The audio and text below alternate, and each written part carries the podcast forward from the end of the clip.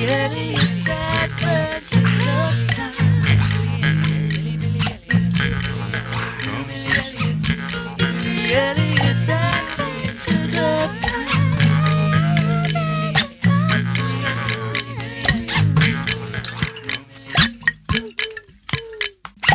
Hello, all, and welcome to Billy Elliot's Adventure Club on Radio Reverb. It's great to have you all, especially as this month's theme in November is community and collective joy. I always think that this time of year is a perfect time to get together and celebrate. We've just had summer, we're going into a winter, and it's really important to embrace our community and share collective joy. So I thought that would be a perfect theme for this month's show. As usual, I've actually got some great guests today. So without further ado, let's just get straight to it, shall we?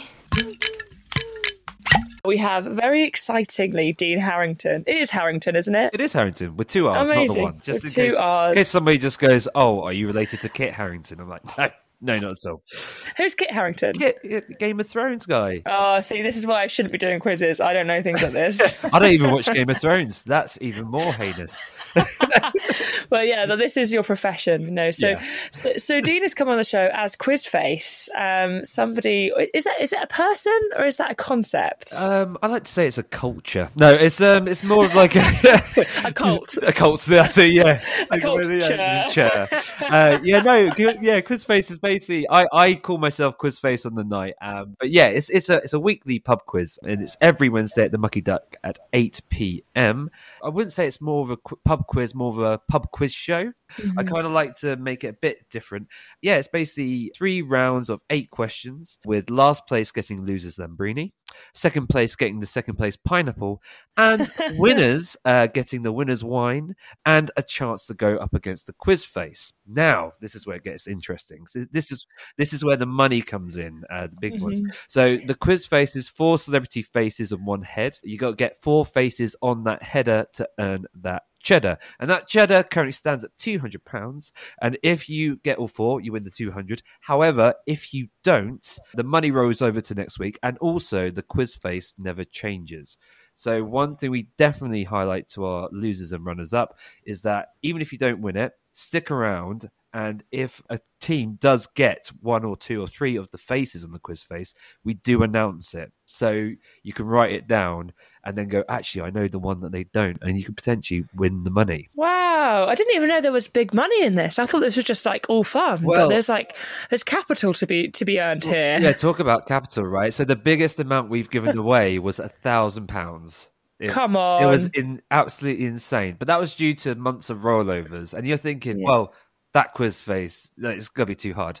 Put it this way: three weeks ago, we gave away two hundred and forty pounds, and it took it took. I thought, oh, this is way harder than the previous one. It took teams three weeks to get. So it's it's beatable, basically. So you get like a consistent kind of audience or people participating every week seem to keep coming back. Yeah, yeah. I think the really nice thing about Quizface that I love about it is I, I always find that a, a quiz is only as good as its, its audience, and um, I I really do like uh, everybody that comes in, the quizzes that come in.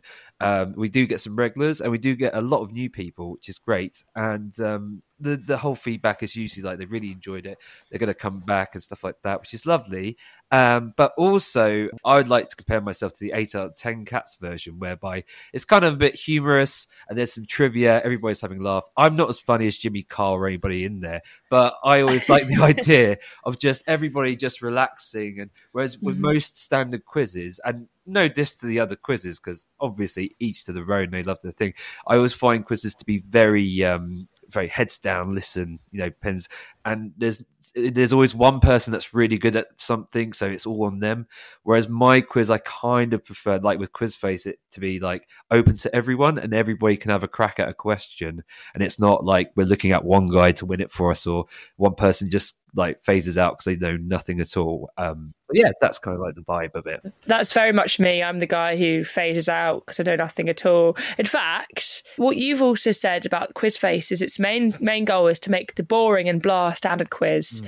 into a brilliant and bedazzling juggernaut of fun. The exact words on your website, but also for our losers to have as much fun as our winners. Now, this is great because I happen to be someone who just absolutely hates quizzes purely for that reason. Even though I feel like I've absorbed so much from interviewing so many people from all over the world for the radio, it feels like staggeringly I seem to be absolutely terrible at general knowledge. And I'm left with this heavy sense of inadequacy from the quizzes every time. But Yeah. tell us, Dean, but what's different about QuizFace in terms of what people actually do? Would I really fit in with the quiz crowd? Well, let me put it this way, okay? So you've just put in there that you weren't good at quizzes. I'll let you in a little secret about myself is the fact that I was terrible at quizzes. I No was I was the I was the the worst member in every quiz. I had I had more questions than answers, which I think might have been Yeah. foresight into my current role now in quiz quizzes. Yeah, no, I, I I used to hate pub quizzes in the sense of I just couldn't I, I just didn't know the answers. It was too serious. So good examples are we've had teams in the past that have lost it, like done absolutely terrible one week. Then the next week they've won it.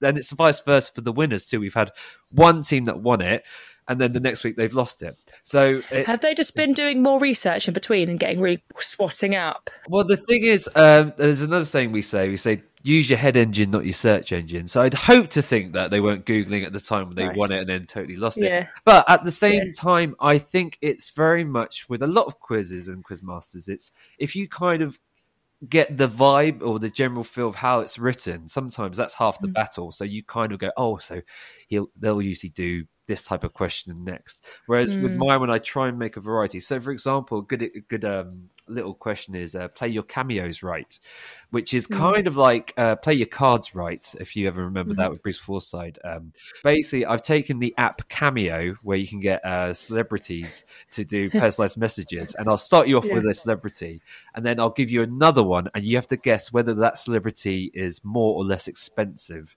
than before. Now, Amazing. the thing, the thing is, what I love about that is it's one of my favorite questions because it's open to everybody, and you it gets everybody talking because they go, "Well, they haven't done much work recently." So I kind of like that, where it's like there is a bit of logic there. There's a bit more of a tongue in cheek, you know, that type of stuff. Love that. Yeah, I love all these different phrases and sort of fun puns and things. On your website in the About section, you've written, When quizzes ask me how QuizFace came to be, I always like to misquote Shakespeare. Some are born quizzy, some achieve quizziness, and some have quizziness thrust upon them. And which I absolutely loved. I laughed out loud. But you, you said that you used to hate quizzes, but I guess now you've become the quiz master. But you also say you really always felt you were born to do this. yeah. How how did you know that? Is that really true? Well, it's uh, it wasn't so much like I was born at the hospital and the doctor went, "He looks like a quizmaster." It was, it was, it was, it was kind your question mark beard on the on your yeah, baby face. Yeah, question mark. Yeah, Tash and Min.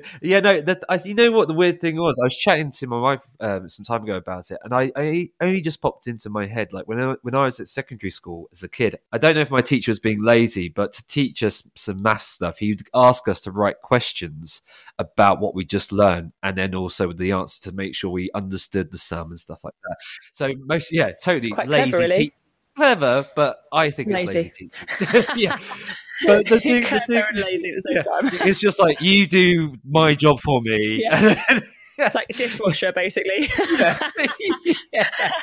Clever and lazy at the That's same it. Does it, does it sound? Does it sound? Yeah, that, that sounds about right. Everybody would moan about it because they'd be like, "Oh, whatever, I've got to write this." But I, I totally just remembered this. I used to actually write the questions very humorously. So you know, if Godzilla crushes twenty cars and there was fifty parked, how many cars are there left, and stuff like that. And it wasn't until I started kind of do something like that the class like not everybody it's not like dead poet society where everybody starts like joining in with me but it was kind of like basically people started catching on with it and kind of liking the humor and applying it to something they like so like with all quiz yeah it's like you'd have like the person that was um, really good at football doing sums but with football equation like Yeah. like so it's kind of it's that it's, Relates people's interests. Yeah, yeah. totally. So that's that's in terms of like me being meant to write for stuff like that. I, I'd say that's as far back as it goes, really. Yeah, I think also we all have things that we do naturally as children that um, if we follow that, we can they can really manifest into like I think deeper callings in life. Like was it last year? I found all my school reports right. and lo- and they all said, yeah, she's good, but she talks she talks all the time, um, and and you know now I'm a radio presenter, and that makes Yeah. absolutely all the sense. in the world. So you know, play to our strengths or play our cards right, as you as you quoted earlier. Absolutely, I think a lot of things in your previous that you've done previously all equate to something that you'll become really good at. So I, did music tech um, at college. I did theatre and also some like TV and acting stuff when I was a kid, and then just writing questions and kind of putting all that together. Where you, well, I do a lot of audio work for my rounds as well, where I kind of put medleys together and, and stuff like that.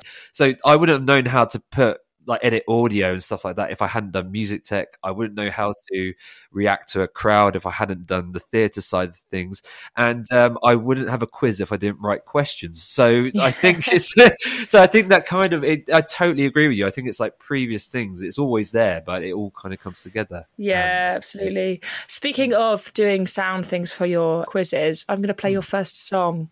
Before we do that, hmm. very excitingly, Dean has agreed to write some quiz quiz questions for us so that while we're listening to the song, we can think of an answer and write it down. So, mm-hmm. Dean and Quizface, take it away. Okay, so here's your question. So, question number one In the game of Scrabble, which would get you the most points just by the tiles alone? So, no special like double or triple points or anything like that. Just adding up the tile numbers alone. Would it be Brighton and Hove, Quizface, or Reverb Radio? Perfect. Let's stick on I Would Die For You by Mariachi Bronx.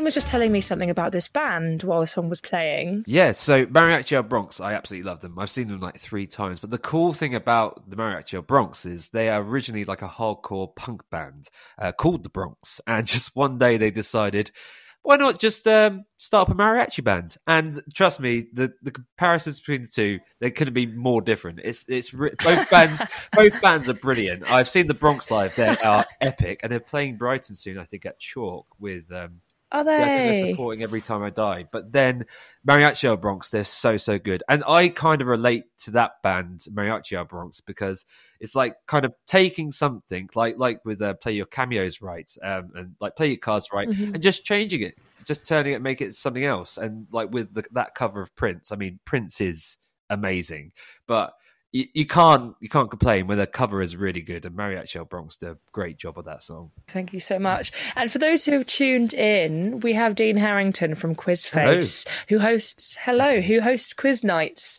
described as trivia extravaganza. I just love the words you use in your website so much, Dean. My my PR team are amazing.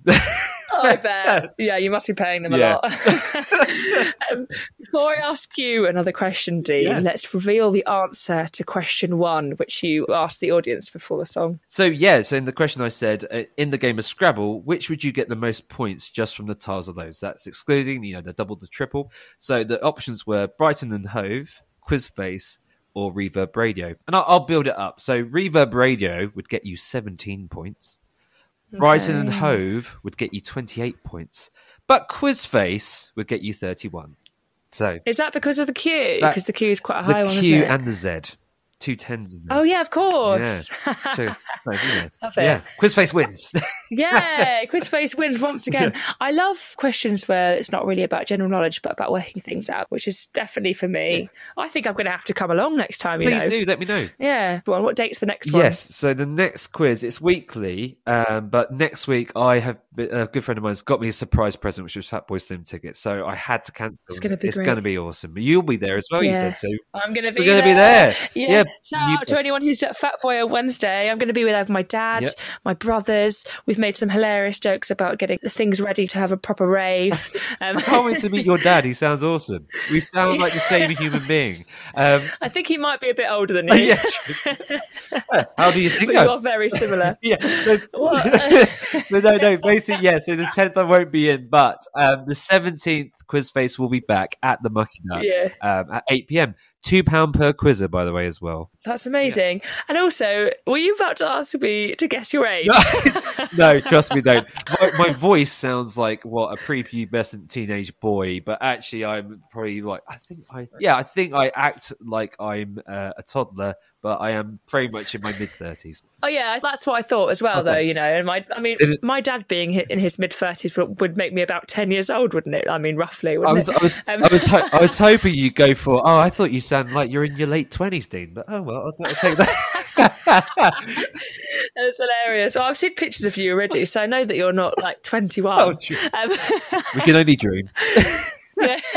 And also, you've got kids, and you know, I mean, obviously, everyone has kids at different ages, don't Yeah. they? But we've already made jokes about you being a walking dad joke. So um, uh, let's move on to question two. Um, so for the for the listeners, we are doing a live quiz face radio. What is it? Show? I guess you said it was a quiz show, wasn't it? uh, pub quiz show. So yes, question number two.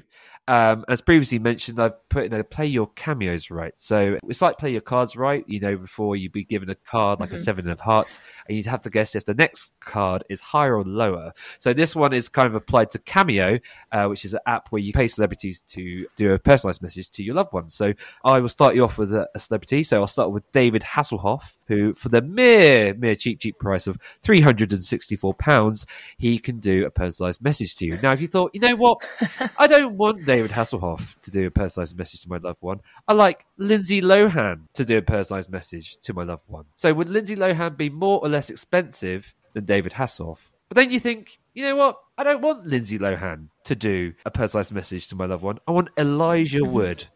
Frodo Baggins. Was it Frodo or Bilbo? It's one of the Baggins, anyway. Uh, Frodo, yeah, it was Frodo. Frodo. I always get that. Yeah. So um, Frodo Baggins to do a personalized You haven't seen that either. I, I have. This is what's really horrible. There's a guy that's. There's probably people that are going. He talks like one of us, but he hasn't seen Game of Thrones, and he gets like Lord of the Rings wrong. This is not right. Um, so you get. So yeah, with Elijah Wood cost more or less than Lindsay Lohan, and finally you think, you know, I don't want Elijah Wood to do it. I like Tom Felton, aka Draco Malfoy from the Harry Potter series. To do personalized message to my loved one, Mhm, would he be more or less than Elijah Wood? So I'll quickly go over those again. David Hasselhoff, starting at £364. Is Lindsay Lohan more or less expensive than David Hasselhoff? Uh, is Elijah Wood more or less expensive than Lizzie Lohan? And is Tom Felton, aka Draco Malfoy, more or less expensive than Elijah Wood?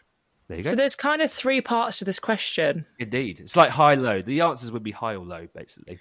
Got it. So everyone, I hope that you've got that all written down. We're going to move on to a song while you're all thinking about this. Um, I put a song on, and then I'm going to also bring in the first part of an interview with Future Folk, a co-collective community in Sussex, um, and then we'll come back for part two of talking with Dean Harrington of Quiz Face.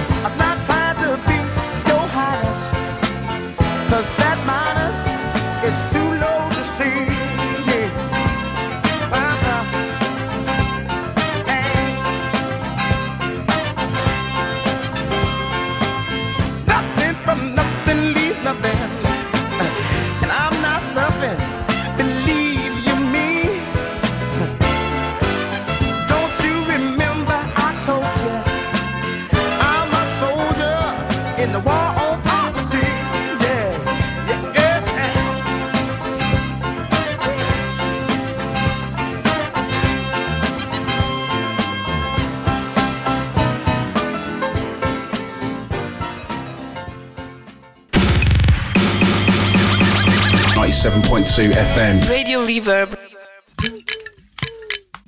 I think what would be really good to do first is just to introduce yourselves. All right, so uh, my name is Sam, and one of the members of Future Folk, a new co housing group that's cropped up sort of in the Lewes and Brighton area. And I guess we're here today to talk about that. From my perspective, sort of the journey from being a house owner in Lewes to wanting to get involved in co housing was from a master's I started at uh, Centre for Alternative Technology. So the, the master's is sustainability and behavioural change. And one of the modules was cities and communities. Sort of looking at, well, how do you make communities sustainable? How do you build future sustainable communities? And you know, one of these little uh, lectures was another lecture about co-housing, which you know cropped up in the 70s. The lecture was really good and talked about how this idea had been taken up by groups all over Europe and Australia and, and the US, and how they were able to live together in community, make themselves sustainable. And if you look at um, you know, how those communities have fared in, say, COVID, they're a lot more sustainable than your traditional 2.5 households. And yeah, how all these communities, whilst being very resilient, also have a lower impact based on you know, when compared to our our standard. So yeah, that really got me interested. I ended up doing a lot of work with the lecture on co-housing and focusing on co-housing in an urban environment because co-housing has been very much perceived as uh, positioned in a, in a rural environment.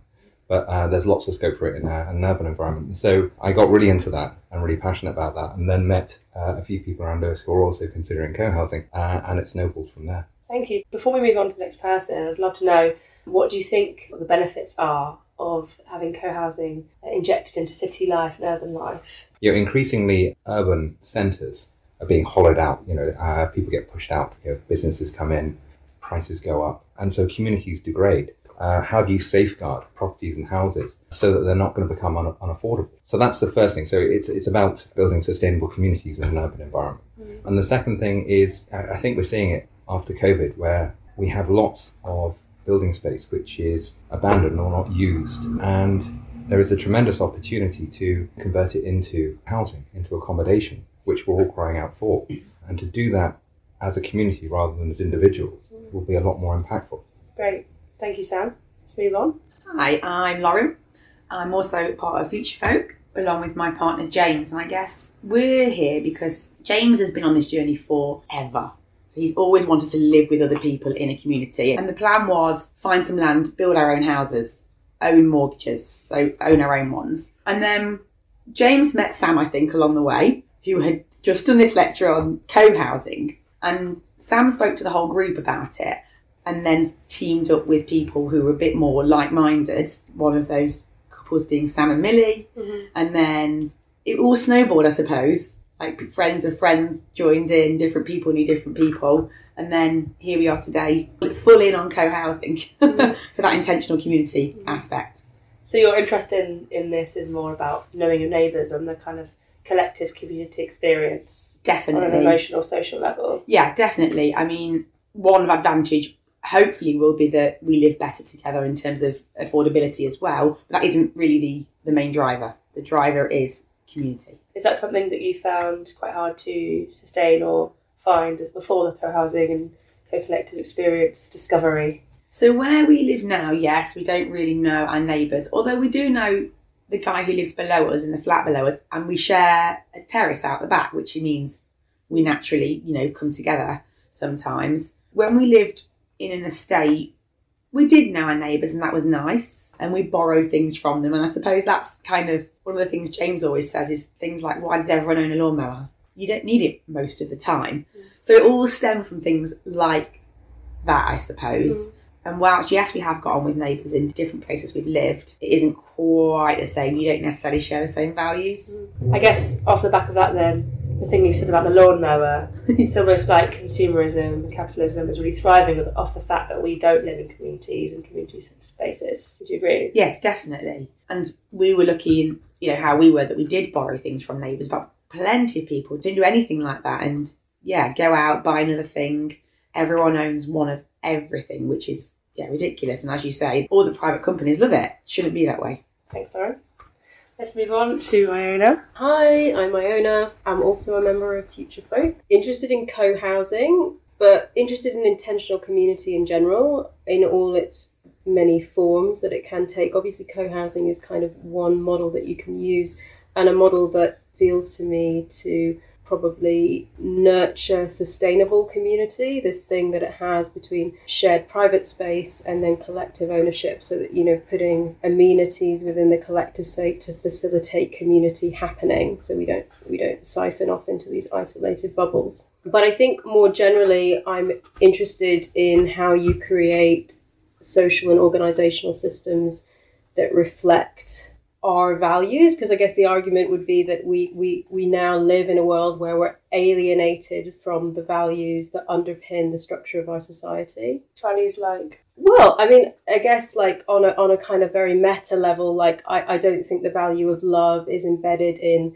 how we create our kind of social fabric. And things like private property ownership for example do not facilitate a sense of interbeing and interconnectedness. They're kind of premised on m- mostly the kind of notion of a separate individual which needs to sustain itself in a finite system. And those values just keep getting perpetuated with, within our policy and our legal structures and our governments.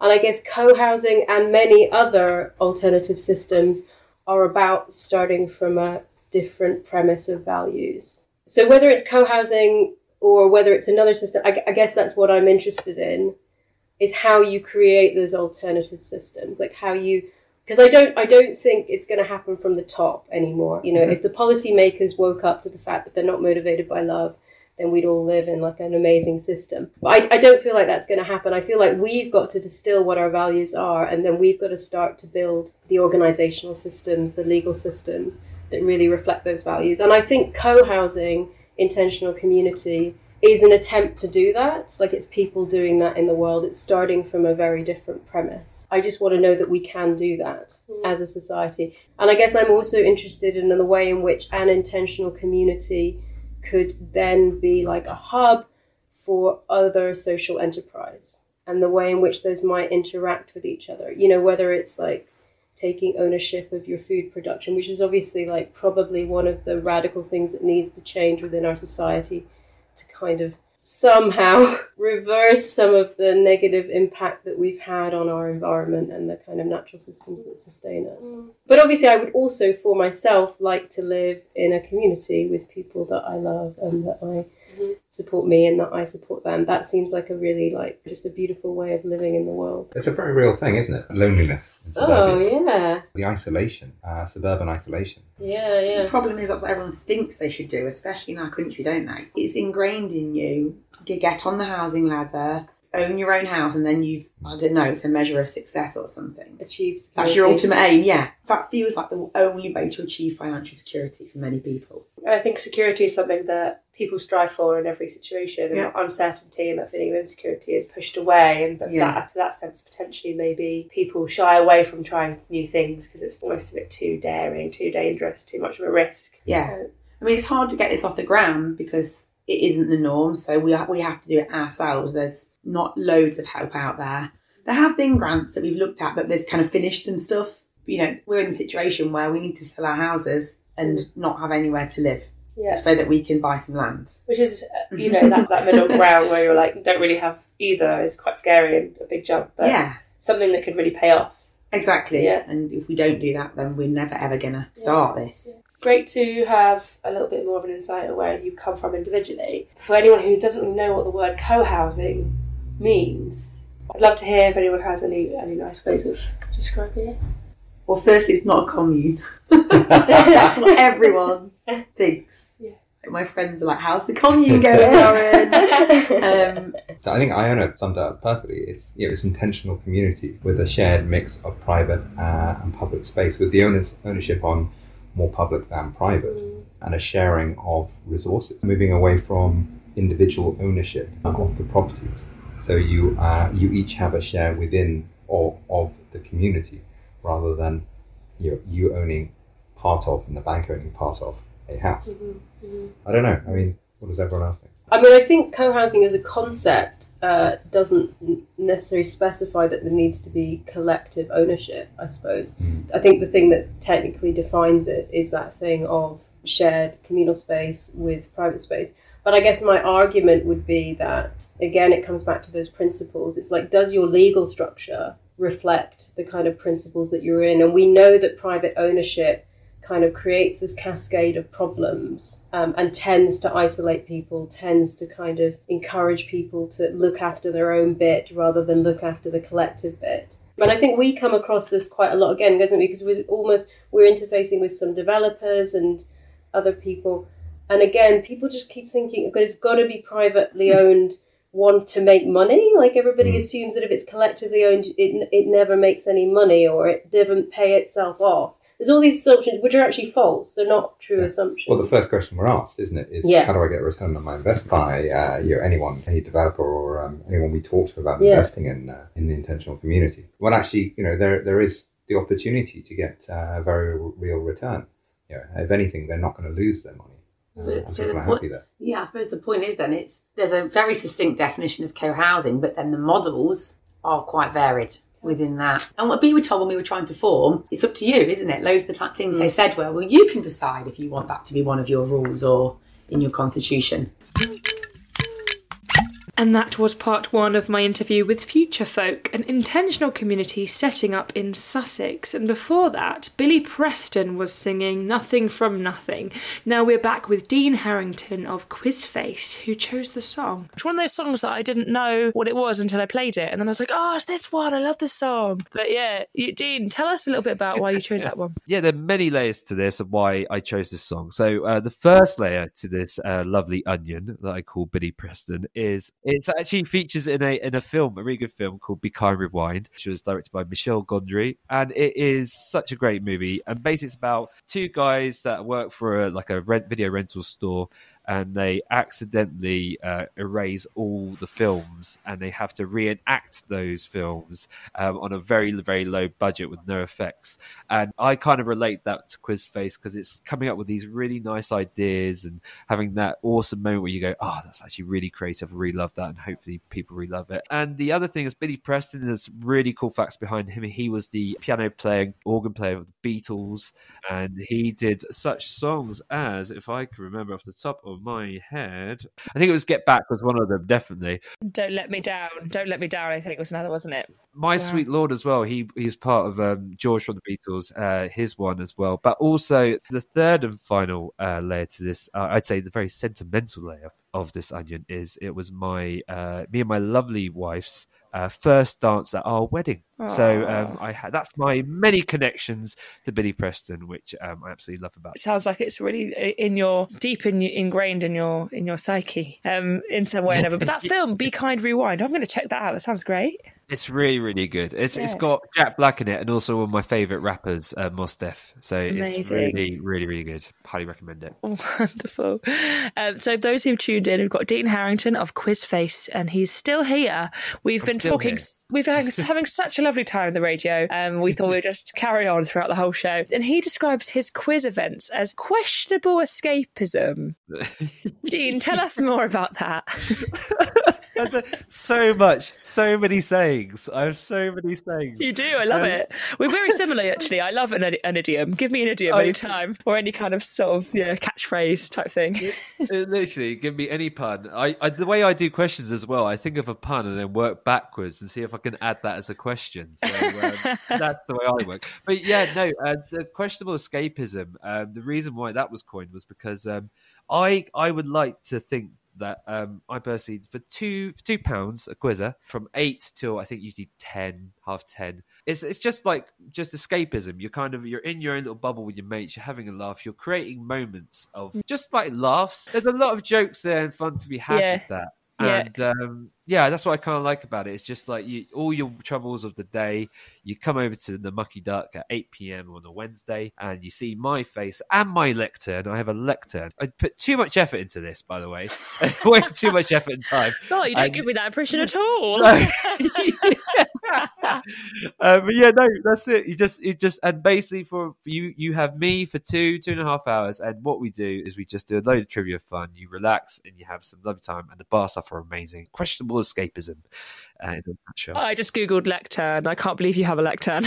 I do, I do. I'll send you a picture of it. That's great. well, I'll probably be there next time. So yeah. you. Um, right. So right. Answer to question two then. So before the song and and we shared the first half of Future Folk, we um, asked a question. Would you like to repeat the question, Dean? Yes, I will. So the question was, uh, play your cameos right, and I would start you off with a celebrity. This, in this case, it was David Hasselhoff. Uh, at three hundred and sixty-four pounds, you can get Mr. Hoff or the Hoff or Mr. David Hasselhoff to do a personalised message to your loved one. Now, now would Lindsay Lohan cost more or less than David Hasselhoff? What would you say, Billy? I think more. I said that very tentatively. I actually think less deep down. Oh, oh, yeah, I'll let you allow that. It was less. So for the oh, mere was it? price, the mere price of three hundred and forty-seven pounds. so I think that's seventeen pounds. If I, Yeah. right, yeah, that's seventeen. I think it's seventeen pounds. Yeah. Yeah. So basically, it's uh, three hundred and forty-seven pounds. You can have her to do a personalised message. Now, would you say Elijah Wood is more or less expensive than Lindsay Lohan? Um, more. Surprisingly, he is less at two hundred and twenty-five pounds. Wow, he's like fairly affordable. Uh, yeah, exactly. He's done like ha- you think Happy Feet and uh, you know Lord of the Rings would up your ante rather than um, was it Lindsay Lohan? But yeah, no, no, no. He's he's he's the man of people. So for two hundred and twenty-five pounds, Everything seems to be two hundred pounds in it nowadays. It seems. Oh, someone yeah. someone said this to me recently, and it's like completely true. Um, Oh yeah, totally. it's funny because in Cameo, I love doing is checking the ones that are twenty pounds, the proper celebrities, and thinking you you've fallen from grace. But no, uh, Elijah Wood. So yeah, we, as we said, Elijah Wood was two hundred and twenty-five pounds, and the Brilliant. final one, which was Tom Felton, aka Draco Malfoy. So, do you think Tom Felton is more or less expensive than Elijah Wood? I think more expensive than Elijah Wood. You are correct. At a mere four hundred and thirty-seven pounds, more expensive than David Hasselhoff. What? That's crazy. He's more expensive than the man that, in my opinion, brought down the Berlin Wall in, back in the eighties. Uh, but yeah, the Hoff. Yeah, so D- Tom Felton, aka Draco Malfoy, most expensive person. But he's so the answer was low, low, and high. Okay, thank you so much. You know what though? I'm not surprised about the Tom Felton thing because Harry Potter is just such a huge thing, and I reckon probably a lot of people who use this site are probably are fairly young. I'm just being very general here. Um, so you know, it's probably a lot of Harry Potter fans out there who are like. You know, trying to find really exclusive and unique Harry Potter gifts for people who've probably got it all. You know, they've got the wands, they've got the brooms, they've got the books. What else can they get? Tom Felton saying happy birthday. Exactly. I mean, what more can you want? But then again, I mean, a twenty pound wand against a four hundred thirty-seven pound message of Tom Felton maybe looking slightly hungover, and saying happy happy birthday. It is funny what people buy, isn't it? Yeah, no, it's, Like it is, I totally get it though. I, I do see it. I've gone, oh, I wouldn't mind. Uh, I think who's in there? I think the most expensive one is Caitlyn Jenner. I think she's about. Last time I checked, I think she was one thousand nine hundred. Wow. It's Crazy, kind of it's daylight robbery, really. All these people who are already so rich. Yeah, And what it takes them two minutes to do a video, five minutes at most, if they need to do it again or something. And Yeah. they get this money just, you know, sent to them almost out of thin air. yeah. They might as well be dressed up here with like a swag bag and a stripy jumper and That's You it. know. It's just like you should be holding your money in front of the cameras going, "Thank you so much for all that money you've given me." yeah. Um, oh yeah, by the way, uh, happy birthday, Sabrina. Yeah. Oh my god's sake. I'd be at the pub. I'd just be literally doing the questions, and they're like, "Thank you so much for this two pound fifty you've given me. That is one third of the pint I will eventually buy when the other two people get to me."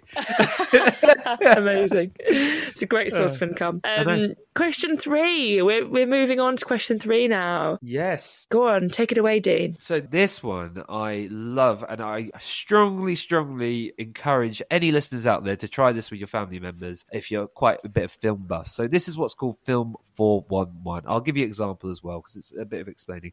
So Film Four One One is where I'll give you four movie titles, and then you have to take one actor from each of those film titles, and those four actors have starred in a movie together that correlate to some clues that I give you. So, for example, if I was to give you the uh, four movies Notting Hill, Oh Brother, Where Art Thou, Bourne Identity, and Seven, and I said the clue of the film that these four actors have starred in is uh, it was a remake of a 1960s heist film starring the Rat Pack. Now, let's go back to Notting Hill. So, who who starred in Notting Hill? Oh God, um, Julia Julia Roberts. Boom, correct. Who starred in Oh Brother, Where Art Thou? Oh, I haven't seen it. I'm sorry. No, don't worry. George Clooney was the answer for that one. Bourne Identity. No, oh my God, this is really bad because I did a film degree and I don't know any of these answers. I to be honest, I don't think Bourne Identity would have been in your film studies. No, trust definitely me, wasn't it's the not, it's syllabus. not the most in depth of films, but ma- is it some kind of man, some kind of Bond man? exactly that's it. He's just a Bond man, American Bond man. That American Bond man was uh, Matt Damon, Oh, and yeah. Seven. Do you know who's in oh, Seven? another one. That's really good. That should have been in your film studies. That's Oh, really, really really? good. I highly recommend that. Seven star Brad Pitt. So Mm-hmm. Julie Roberts, uh, George Clooney, Bono, uh, so Matt Damon and Brad Pitt. They all starred Yeah. in a movie, which was a Yeah. heist movie called Ocean's Eleven. There you go. Hey, okay, so that's that's the way that the question works then. Yeah, so you that's get that's four basically it. films. Each one has one person starring in it, and you put those put those names together, and they all did a film together, which is the answer. So this one, because we as we emailed each other, you said, "Oh, one of the things you should do is make it November." So I've kind of made this is a this is another clue in a way. This is keeping with uh, the November bonfire theme. So you might get it from me saying it. So Oh, I think here- I already know it. oh, there you go. So here are your four films: Sherlock Holmes, Game of Shadows, The Matrix, Star Wars: The Phantom Menace, and Hellboy. The the first lot of Hellboys, not the the terrible new one that came out.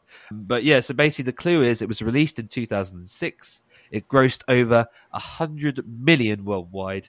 And it features Tchaikovsky's 1812, which is played at the beginning and at the end of the film for its massive climax. So, yeah, take one actor from each of those films, and those four actors should have starred in a film that relates to the clues I've just given you. Amazing. Now we're going to go on to song three while everyone is mulling that over. Um, your third song is by Sergei Gainsbourg, or is it Sergei? I think it's Serge Gaines- Gainsbourg. But the reason why is because that song is actually the winner's theme tune at the end of the quiz. So, whoever wins it, we play that song. And after that song, we'll have part two of the interview with Future Folk, the local collective who are building a co housing community in Sussex.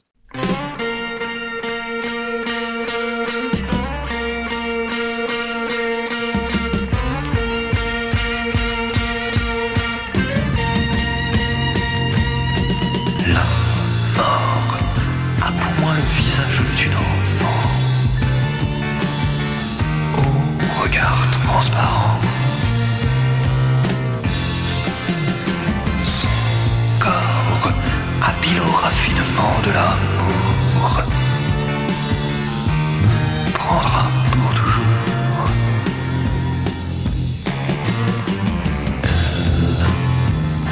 Elle m'appelle par mon nom. Quand soudain je perds la raison Est-ce un maléfice ou l'effet subtil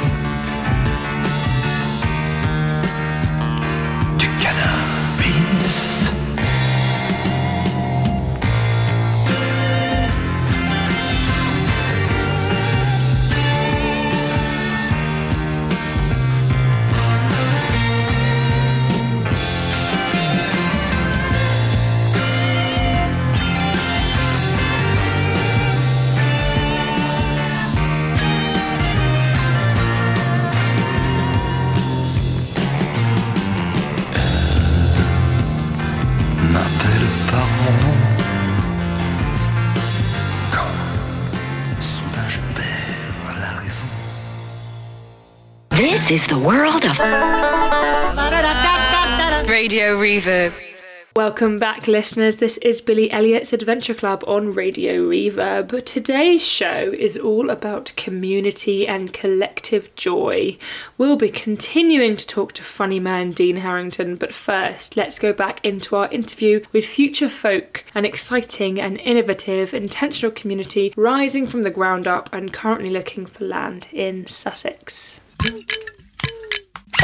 So off the back of that, you sort of describe a little bit of what you don't want. So I'm interested, as future folk, the community, what is the fantasy? What is the dream? What is the plan? What are things that you do want? So one of the first things we did before we even formed officially as as a cooperative was to try and see if our vision and values were aligned. So I guess that's that's how we describe what we want. Uh, number one is regeneration. So to to kind of live on the land as part of one ecological system and to kind of work towards contributing and within that value is this land first thing so it's not necessarily about what we obviously we have wants and we have needs but we want to connect to the site that we come to kind of be on and understand what that site needs and, and what does the ecosystem that already exists on that site and the beings that are already on that site what do they need so how can we kind of integrate with that rather than just It's of about bleeding into low impact, isn't it? And it's also Mm, recognizing yeah. Um,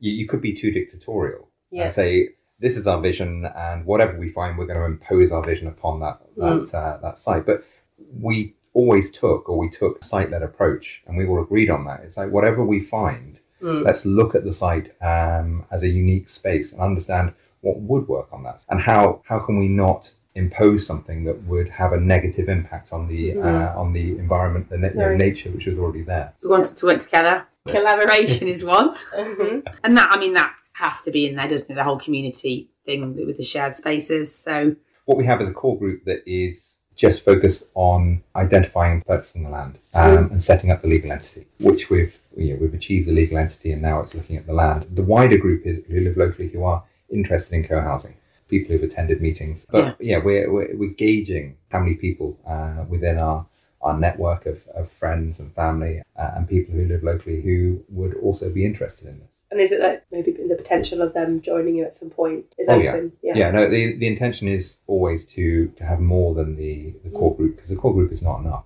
So you've got regeneration, you've got equality, Equality. collaboration. collaboration. We had beauty, didn't we? And celebration in there, Mm. saying that we wanted to yeah, respecting the land and going with the natural cycles of things and the seasons. But also making sure, well, basically that we had fun as well, and that Yeah. we, you know, Yeah. that was huge. What's the I point think of that's Yeah. really important, isn't it? Like, I'd like to think, you know, because it could go tits up, but everything that happened beforehand, mostly and not all the time, I was enjoying myself, which Yeah. we, I think we have been, haven't Yeah. Yeah, I, I've been totally enjoying. it. I mean, Yeah. it's one. It's good to be challenged, so you don't always feel comfortable. Yeah, uh, in the conversations or you know in the experiences, but you know it's good to be challenged, and so that's entirely positive as well. But yeah, it's about having fun because without the fun, there's no point. We? Yeah. Do you have any particular ideas of ways that you will be having fun on the? on the- there's been lots of talk. There's lots of ideas. Hopefully there'll be some. Well, there'll be like a you know a fire circle area, and we can all get Great. together and party. nice. and also just yeah, though, you Horse know, box sauna. yeah, oh yeah, I think about Unwinding on a that. Sunday night. Yeah. Oh, I know. I want to try the fermented wood chips on. Oh, I know, yeah, yeah. What's that? Fermented. Well, you can heat water through piping it through like composting wood chips. Yeah. Because, Um, you know, certain concepts are very exothermic, so they produce lots of heat, and you can heat water with them. apparently, it's big in Japan, and we read about it. A couple of us have read uh, Entangled Life by Merlin Shell Sheldrake. Sheldrake. Ever since I read that, I was like, wow, that would be amazing to try. let's, Yeah, uh, great. let's, let's give that a go. So yeah, um, uh, also it's about engaging with the wider community. We don't want to live in isolation. You know, this sort of commune. Uh, That's Mhm. not the idea. The idea is wherever we are, it's about uh, integrating into the existing community, having fun through creating links, creating opportunities for the community to grow in and around that site. What kind of opportunities? Well, Education. education, business, you know, enterprise, as long as it, you know, the focus is non-for-profit and Mm. community-based. James talks about bakeries, talks about pantries, farming. Pizza nights, you know, all those nights, kind of yeah, things. uh, cinema Market nights, gardens. yeah, market Yeah. gardens, Community yeah, be, composting. I love that idea. Yeah. Uh, but also, you know, it's about providing a space for the community to have, you know, for community enterprises. If we can help people within the community, wherever that community is, that wider community, set up enterprises which benefit the community. Then people people in the wider group you know there's a carpenter there's people that are handy i suppose and are currently living somewhere and working somewhere else so it's an, it's enabling things like that sort of workshops. yeah well, or an all space And create, creative spaces, uh, yeah, for artists and, uh, and craftsmen. Yeah, if we get any of that, then that will be a big success because yeah, you create those environments, and again, it goes back to it'll be fun. There'll be lots of activity and, and creativity around the site. Yeah. Mm. and we can learn from each other Mm. there's so much expertise in the group even people that don't consider themselves an expert at something they know everyone's got their thing haven't they Mm. and i really want to learn from other people That's a really nice point, isn't it? Because everyone has something to bring. yeah everyone does Yeah, everyone really does. despite what you might think everyone's got something Yeah, I love that. It's very exciting to hear your Mm. ideas and your thoughts and your plans and your wishes for the for the space. At the moment, you're in a process of looking for a place. Is that right? yeah Mm. So That's probably the No, most challenging exciting isn't and it? challenging, Yeah, isn't yeah, it? Yeah. Because that would dictate what we can do you know the acreage Uh, also, the position of the site is it urban? Is it is it rural? Yeah. Uh, you know, does it involve? You know, can we involve regenerative farming, or do we have a bit big bit creative in an urban space? Uh, Yeah. and look at uh, you know, creating green spaces in an urban environment. Yeah. one of the things we've also talked about is whatever the first site can be just that so Yeah. there could be the first site may be urban but if we this model works we can have another site that's you know we can just keep going Yeah, I, one of the things that in our discussions we we noticed was that uh, you know co- co-housing doesn't have much traction in the UK. What seems to happen is groups fight really hard to, to find a site and create a community, and then you know, they focus on that specific community. It's a tiring process. It can take a long time, but um, you know, can we create something which cookie cutter approach? We put it in the you know in the commons, put it in the public domain. Like this is how we did it. This is the model we've taken. Uh, this is the financial model. This is the legal model. Yeah. This is the approach to achieving the land. If we can put all that in the in the commons, then hopefully you know we can encourage people to. Uh, and uh, show people how it can be achieved. But why not take the returns from a community and put it into creating another community so that you know you can scale. So almost beat the developers at their own game. great. Yeah. Final question if you will. What are you most looking forward to about creating this space? Ooh, there's a lot of things i'm really looking forward to sitting outside in, in the morning with a cup of tea and there being other people doing the same that i know i suppose a bit like when you're on holiday camping Lovely. that kind of feeling Yeah. um, collaborating and realizing the possibilities uh, of a group working together. Oh yeah, no, it's hard to pick one. Yeah. I, I could just imagine like say we had a community day on a weekend and we like built a composting toilet or we built some like yeah cob chicken hut and something like that all together and then we kind of finished a hard day graft on the land and we all siphoned into the communal kitchen and somebody had cooked the dinner because they Yeah. were on the cooking rota and that would probably we all sit down together probably just feel amazing yeah that sense of sort of yeah exhaustion and we've- exhaustion we've achieved something and like food and food yeah the combination of all of them Amazing. Okay, so for people who are listening who are interested in learning more about Future Folk or want to get in touch or interested in investing, how would they how would they do so? Visit the site. Yeah. visit the website. website. we've got a website now www dot futurefolk.org and I just googled it and it came was the first one. oh Amazing. I just wrote Future Folk Sussex and it came up. I also love how you shared saying the website together. Love and. Amazing. And also the funniest thing is our acronym is FFS. Amazing. That's so good. I think we did that intentionally. Something catchy. Thank you so much. It's been so great to talk to you all. Thanks. Thank you. So um, I'm looking forward to seeing how it goes. Yeah, so Yeah, let's hope. yeah hopefully we can Hope get it goes. in like two years time where Yeah, where, like, where like a you're grand filming, design. you're filming us in the revisit. community Yeah. oh, we've all fallen out Wel- welcome we're having to work Don't never do it. to pay the six mortgages Live on your own. And our tents. it was still in. We'll be fine. Yeah. Brilliant. Thanks so much, guys. Thank you. Thank you. Okay, and we're back. What a beautiful song. Pretty, it sounds quite cheesy at the beginning. It's like, but it, I just thought, like, it kind of reminds me of Grange Hill, but also it's a bit more epic than Grange Hill Yeah. uh, in terms of when it builds up. But yeah, we, we do. That's our, our winner's theme tune. So whenever you win, you'll hear tho- those sweet, sweet sounds. Brilliant. uh, to bask in. Uh, Brilliant. so yeah, So we're with Dean Harrington of Quizface. He describes his quiz show, pub quiz, interactive experience as sociable, trivial, and funny all at the same time. I do like how I've been quoting a website through the whole interview. this is brilliant. This is like it's one of those things where I'm just like I don't I don't even I could just do sound bites of this now. This yeah, is fantastic. absolutely. Yeah, And the, quiz, the website you are quoting from is uh, quizface.co.uk. And also, we've got a Facebook and an Instagram, which is uh, Instagram, Facebook, or whichever way you want to do it, forward slash quizface HQ. Oh, and, oh, before I forget, we're on TripAdvisor as well. That's no the other way. thing. That's yeah, amazing. se- search for us as TripAdvisor. Give us a five star, please. Anything less, I, I accept honest reviews, but five stars would be better. Am I allowed to give you five stars just for the interview that we've just had? Yes, please. I thought you might say. Am I, I thought you to say. Am I allowed to give you one star? I was supposed to go.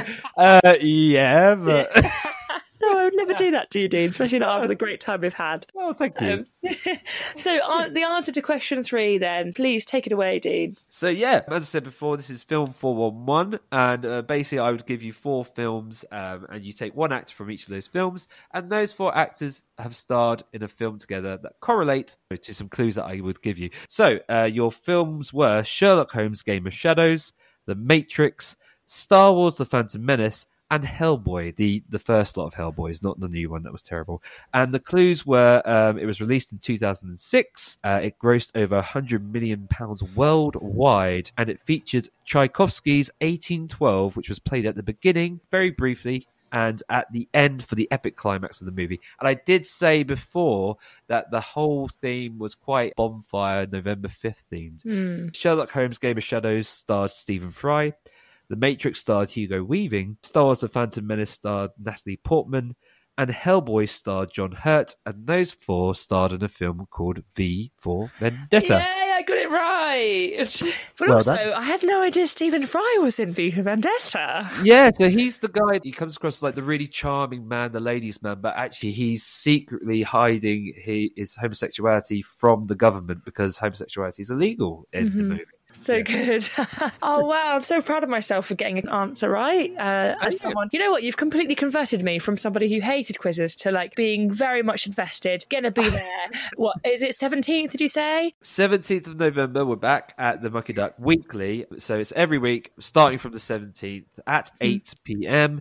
For £2 per quizzer. I'd also like to do a shout out to my lovely wife and two boys who are absolutely amazing Laura and Jim from the Mucky Duck and the whole crew of the Mucky Duck. You're absolutely brilliant. You'll pretty much make Quizface what it is.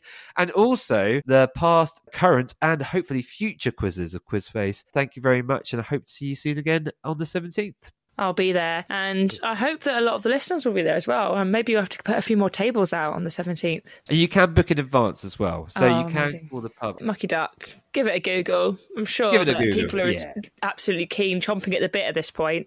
Literally. they said we need to we need to hear this nasally guy that sounds like he's had five colds do some questions Yeah. for us. Is that accurate? Have you been in cold after cold for? No, I just the thing is, right, I I sound like this and the funny thing is, I have been told by previous employers because I customers would come up to me and go, Have you got a cold? I'd be like, No, I don't. And they they'd say to me, Oh, and they my boss would say, Just say you do because you make it really awkward after you don't because they feel bad that you dished your voice. And I'm like, Okay, I'll allow it.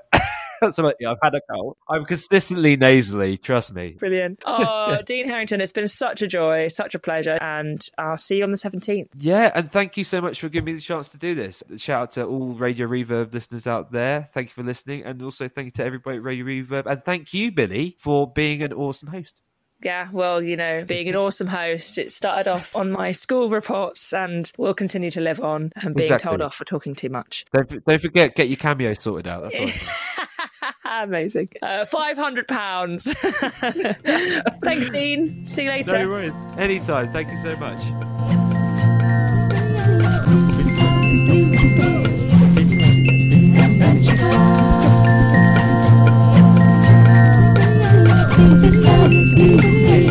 Thank you.